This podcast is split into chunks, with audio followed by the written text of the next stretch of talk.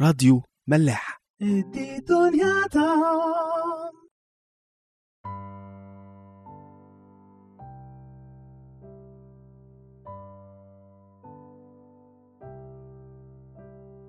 مساء الخير واهلا بيكم في حلقة جديدة من عيش وملح.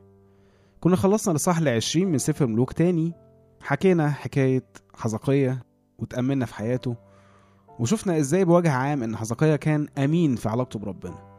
وربنا عمل معاه معجزات كتير. يعني أنقذه من إيدين الأشوريين ومد في حياته 15 سنة بسبب دموعه وصلاته لربنا. فربنا في وقت حزقية ورالنا إنه ممكن يشقلب الكون عشان خاطر عيوننا بس.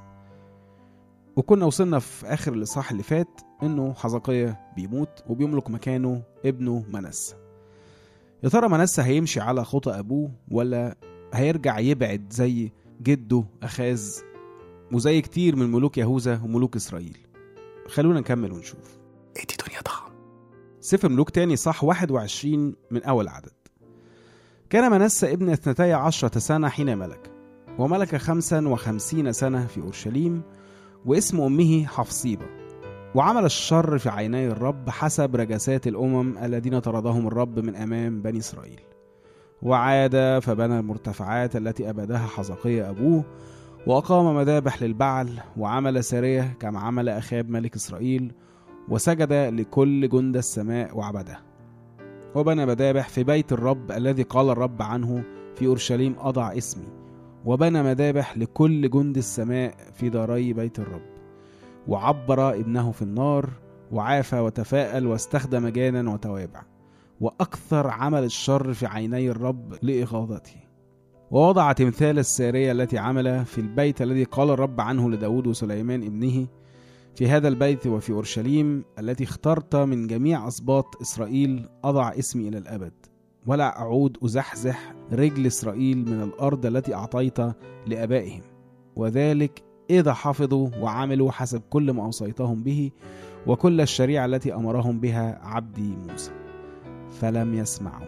بل أضلهم منسى ليعملوا ما هو أقبح من الأمم الذين طردهم الرب من أمام بني إسرائيل. واضح إنه منسى مشي على خطى جده وأوحش. فرجع كل حاجة شالها ابوه حزقية. وبيلفت نظرنا يعني كلمة هي مش جديدة بس بيأكد عليها قوي إنه منسى أكثر عمل الشر في عيني الرب ويقول لنا كلمة لإغاظته. يعني بيبان قوي إن دي مش غلطة. لا هو تحدي. ويقول لنا بنى مذابح بتاعة البعل في بيت ربنا وحط تمثال السارية ده في بيت ربنا. وده يخلينا نتساءل.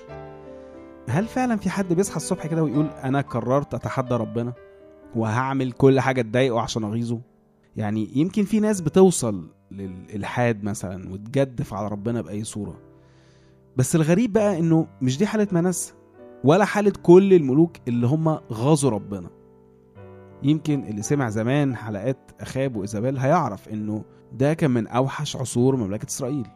يعني هم أصلا أول ناس تنشر بصراحة عبادة البعل. وفي الوقت ده قتلوا أنبياء كتير بتوع ربنا وحاربوهم واللي كان من ضمنهم إيليا. بس الأغرب بقى من ده كله إنه وقت أخاب وإيزابيل حصل قصة كده إن هو أخاب طمع في كرم بتاع واحد اسمه نابوت اليزرعيلي ومرضاش يبيعه له فايزابيل اتخلصت من نابوت بأنها لبسته تهمة بإيه؟ بالتكديف على ربنا. هنلاقي القصة دي بالصدفة يعني في صح 21 برضه بس في ملوك أول. طب يعني ده معناه إن رغم كل الشر اللي كان موجود في الوقت ده بس هو يعني كانوا بيحكموا بشرع الله. فبنفهم بقى إن تحدي ربنا وإغاظته مش شرط يكون بالشكل الواضح أو الساذج اللي بيجي في دماغنا إنما بشكل تاني خالص. وبشكل أنعم وأسهل من كده بكتير. بيجي في الأول بتحديد ربنا في منطقة معينة. أقول آه هو ربنا موجود بس في السماء. هو آه بيشوف كل حاجة بس مش بيتدخل في أي حاجة. فبالتالي هو ملوش أي علاقة بأي حاجة. ولا بشغلي ولا بعلاقاتي ولا بالفلوس اللي معايا ولا بصحتي. كل حاجة في حياتي أنا اللي بحدد مصيرها. ربنا ملوش علاقة بيها. فبالتالي برضه يبتدي الشيطان يستغل الفراغ ده ويسيطر على كل جوانب حياتي من غير ما أحس حتى لو بشكل إحنا شايفينه إيجابي. يعني واحد ما يكونش مع ربنا بس شغله تمام ومعاه فلوس كويسة وصحته كويسة وعلاقاته كويسة فده يثبت له أكتر إن هو مش محتاج ربنا أو إن دي حاجات ما تخصش ربنا. أنا اللي بعمل كل ده.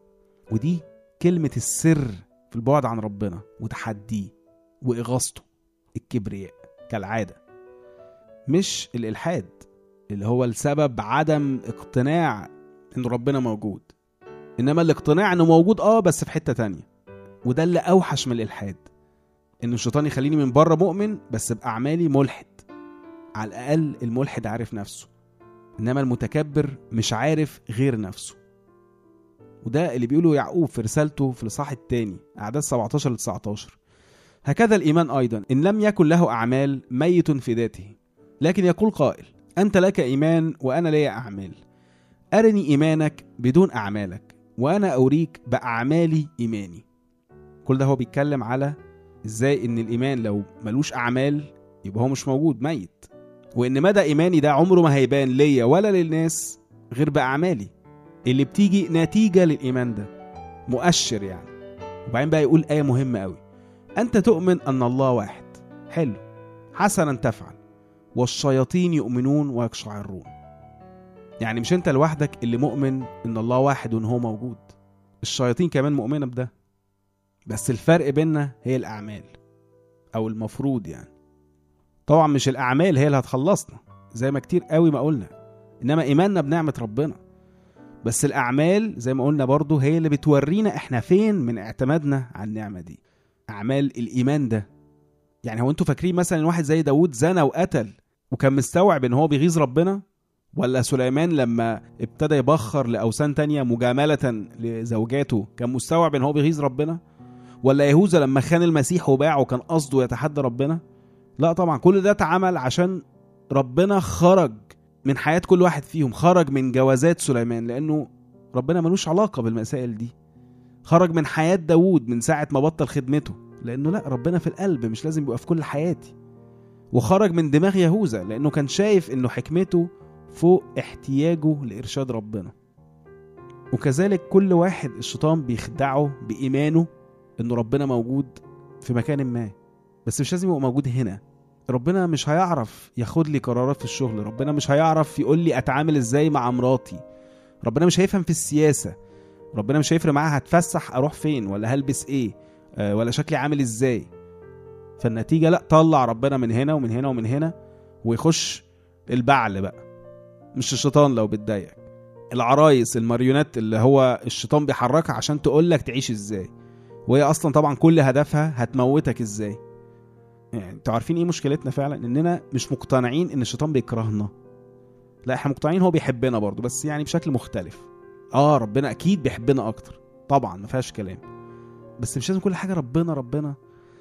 لا الحاجات المعينة دي هعملها مع ربنا. والباقي ده مش سكته. نسيبه للعالم للبعل. وساعتها يبقى كأنك بالظبط عندك بيت في غابة مليانة بلاوي زرق. والبيت متحصن كويس وقفلت الباب. بس فتحت كل الشبابيك. فالشيطان يقول لك يا سلام اقفل الباب برافو عليك. مش لازم ادخل لك من الباب. هدخل لك من ال 500 شباك اللي انت فاتحهم لازم نفهم كويس الكلام ده. بطرس الأولى الصح الخامس عدد 8 آية معروفة بس مهمه قوي نفضل حاطينها قدامنا. بطرس يقول اصحوا واسهروا لأن إبليس خصمكم كأسد زائر يجول ملتمسا من يبتلعه هو. هيبلعك. فاهم يعني إيه؟ يعني ده مش واحد بيضيع وقت أو ناوي ياخد كام حاجة منك وخلاص هيسيبك. لا ده جاي يبلعك. استوعب ده. عشان تقفل أي سكك عليه.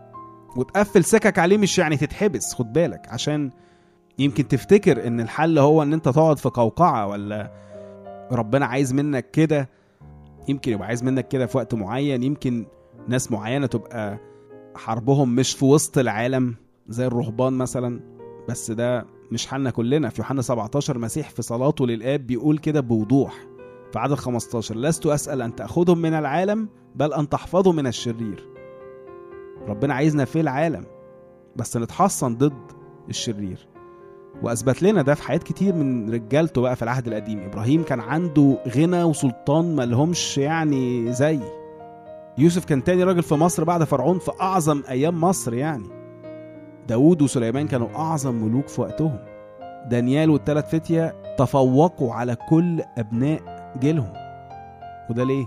لسبب واحد الإيمان بنعمة ربنا والتواضع ليه في كل حياتهم.